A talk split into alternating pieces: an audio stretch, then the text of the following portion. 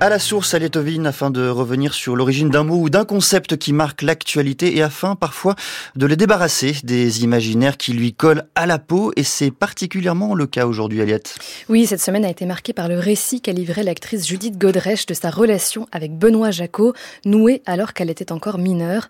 Un récit à la limite de l'insoutenable, largement contesté hein, par le réalisateur, et qui est d'autant plus violent que l'on comprend qu'il est l'exutoire d'années de silence et d'autocensure de la part de Judith Godrèche. Ceci interroge les notions d'emprise, de prédation, mais s'explique aussi peut-être par ce passage particulièrement marquant de l'article. En 2018, lorsque Judith Godrèche est auditionnée dans le cadre de l'affaire Weinstein, elle s'effondre, convaincue qu'elle n'est pas une bonne victime à cause de ce qu'elle a subi à 14 ans.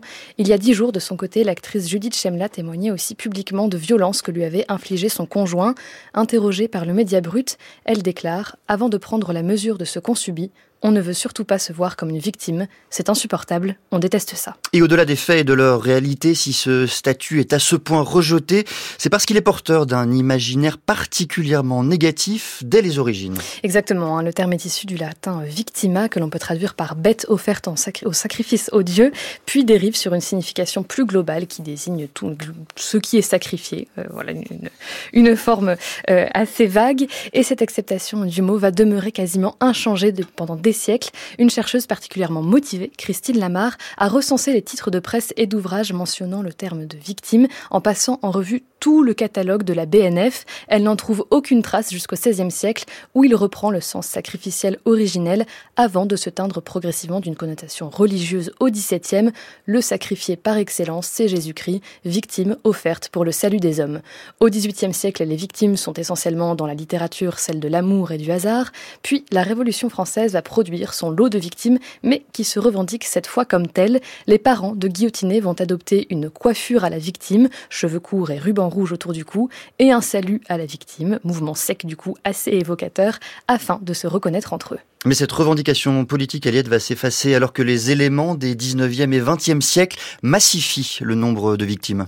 Oui, la guerre de 1870 puis de 14-18, mais aussi les catastrophes naturelles ou humaines comme l'incendie du bazar de la Charité en 1897 ou encore les accidents ferroviaires nombreux à l'époque s'accompagnent d'une médiatisation permise par l'essor des journaux et vont donner une dimension nouvelle, collective à la notion de victime. Surtout, il s'agit désormais d'être reconnu juridiquement comme tel afin d'obtenir réparation matérielle ou morale, ce double mouvement de médiatisation et de judiciarisation a été analysé notamment par Antoine Garapon dans l'essai qu'il a publié avec Arthur de Nouveau dans la collection Trax de Gallimard, intitulé Victime et après.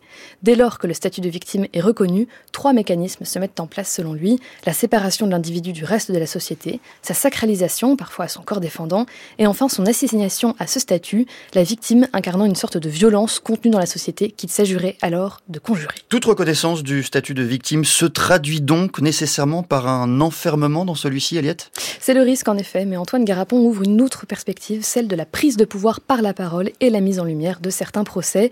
Si la condition de victime résulte du drame de la passivité, nous dit Garapon, la justice commence quand l'action se substitue à l'inaction. Ainsi, formuler sa plainte est déjà une libération, la revendiquer est déjà une action. Il y a une vertu propre à crier sa plainte. Une vertu qu'il faut cependant avoir le courage hein, de mettre en parole et en acte, et on peut espérer que le mouvement de libération de la parole des femmes victimes de violences sexistes et sexuelles qui prend toute son ampleur actuellement contribue à opérer un renversement à la fois sémantique mais aussi symbolique, celui de la victimisation comme émancipation.